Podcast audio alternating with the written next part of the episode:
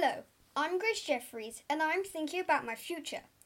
To help me do this, I'm speaking with successful women to get an understanding of the challenges they have faced throughout their careers, how they overcame them, and what tips they have for girls of my age. Today, my guest is Shereen Ritchie. Shereen is the managing director of the restaurant chain called Leon. I'm sure we've all been there before. Thanks for joining me today, Shereen. Can we start by you telling the listeners a little about the work you do now at Leon and especially Feed Britain?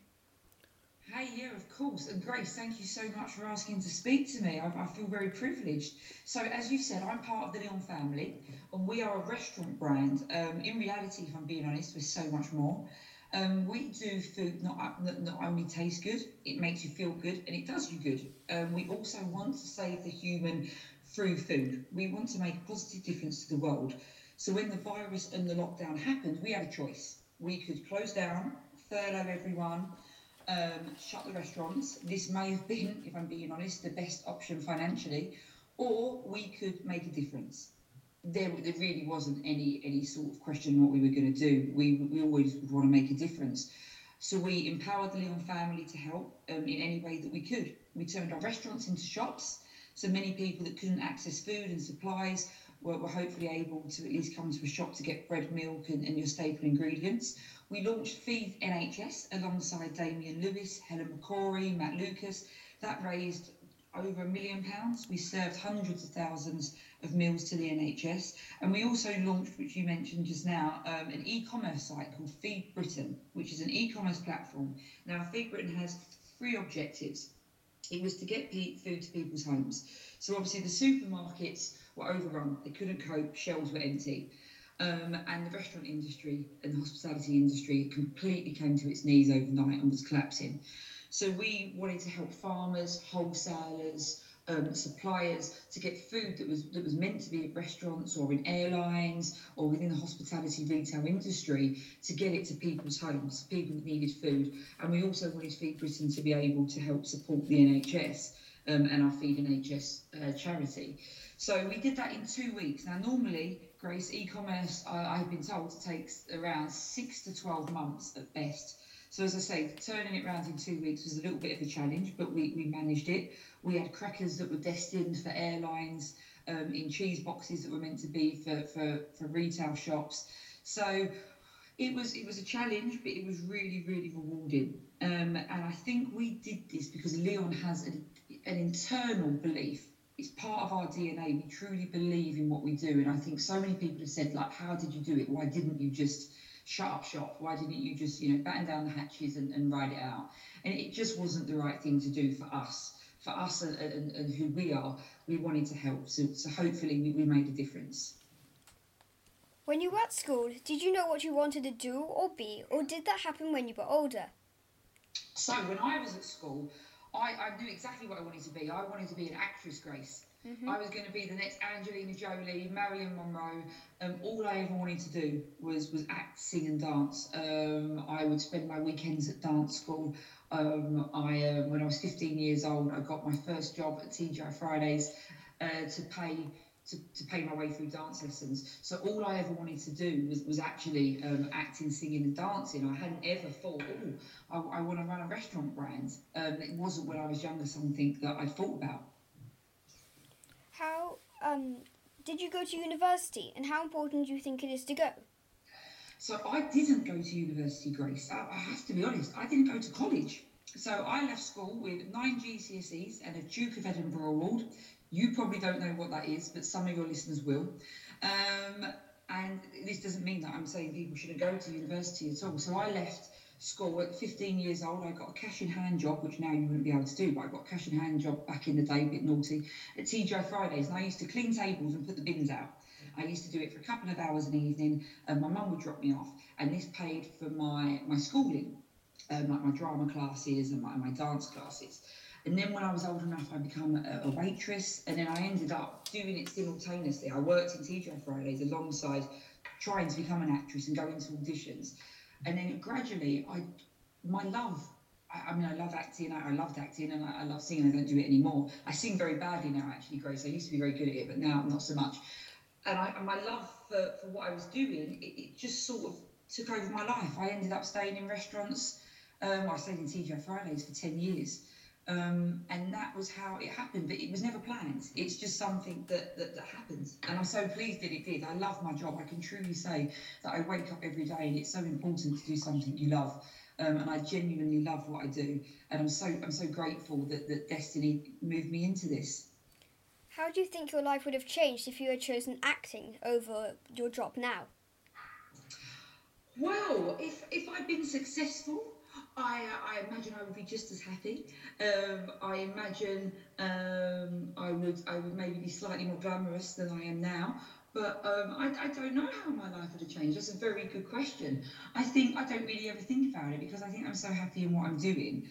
Um, and to your earlier question about about university, I'm, I'm by no means saying that people shouldn't go to university because I think you have an immense amount of people that are hugely successful that have gone to university and that haven't. And for some professions, university is essential, right? If you want to be a doctor or if you wanted to be a lawyer, um, I would recommend you go to university. But I, I went travelling. I lived in Australia as well. I took I took a sabbatical and I went and lived in Australia. So I followed the whale migration up the Ningaloo Reef. I lived with Aboriginals in the Northern Territory by Ayers Rock. I did some incredible things that a classroom can't teach you. But yet I missed out on going to university, I missed out on sororities, on spring breaks.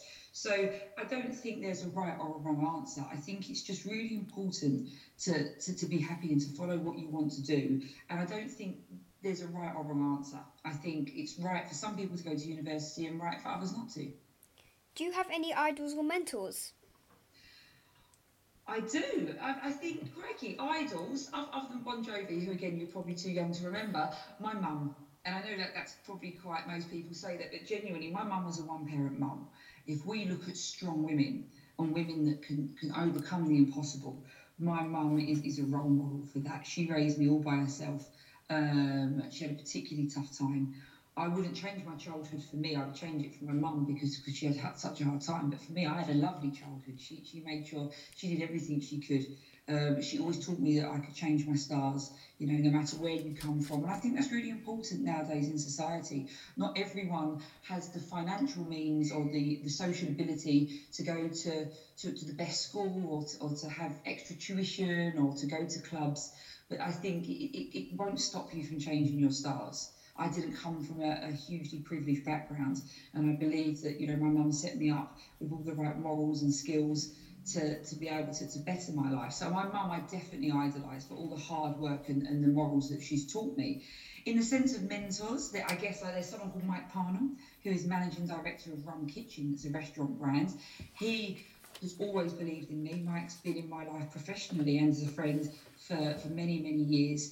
And he he always believed in me. And I think every now and then having someone that believes in you, sometimes even when you don't, is is an amazing thing. And he definitely is part of the reason why I am where I am today. And I'd always be very grateful of that. And I'd always remember that that I've got that ability to make an impact on people's lives and the people that work for Leon. It's it's a real responsibility. You know, it isn't just a job, this is people's lives and, and you can definitely impact that. And I look at how Mike impacts my life. So he's definitely a mentor we have someone called Steve Head that um, is a motivational speaker for Leon, and he is just such an inspiration, and he is so amazing, and he's an integral part of the Leon family. And everyone that joins Leon does a session with Steve Head.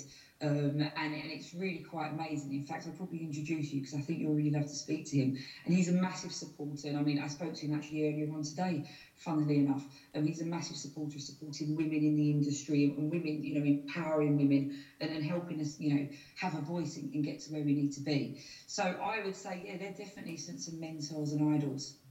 What challenges have you found hardest to overcome? Overcome in what way? Um, either professionally in your job or personally? I think back in the day, um, not so much now, but it is still a challenge. I think being seen as a leader as a female is, is definitely a challenge. I think having your voice heard in the same way um, as, as a male can sometimes be a challenge. I'm very fortunate. Um, the places where I've worked, it hasn't been too much of a challenge, but just in society, um, you know, and as a, as a young girl, I'm, I'm, sure, I mean, you're an incredible, you're, you're an incredible 10 year old. My goodness, doing this. When I was 10, I was wondering if I could eat like a whole multi pack of Monster Munch. You're absolutely amazing. I'm in awe of you already. I think you're incredible. But I mean, you see women now, I mean, if you look at the COVID um, pandemic and crisis, arguably some of the best countries um, that have survived, um, you know, or got through, not survived, you know, but got through the, the COVID pandemic have been run by women, you know, Finland, Scotland, New Zealand. So women, you know, are going to play an integral, vital part um, of our future. And I think, um, you know, young girls and women like yourself will, will be, a, you know, they give me hope, right? I think you're going to rule the world one day, Grace. What tips would you give girls when they start to think about their careers and their future? Think about what you love to do. Um, it's very, very important. And think about what you want to do. Don't think about what you think you should do or what society tells you you should do, or if there's something you want to do, but I can't do that because I'm a girl you know, or oh, I don't think I'd be very successful because I'm a girl, because that's absolute nonsense. You can achieve anything you want to achieve. My nana always used to say to me, my nana's very old, um, hopefully she won't listen to this. You're not old, nana. Um, where there's a will, there's a way. And if at first you don't succeed, try, try again. And those old fashioned sayings, uh, you know, really, really true. And I think sometimes we need to use use those a little bit more. So I would just turn around and say, follow your dreams, and it's okay to fail. You're going to fail in life.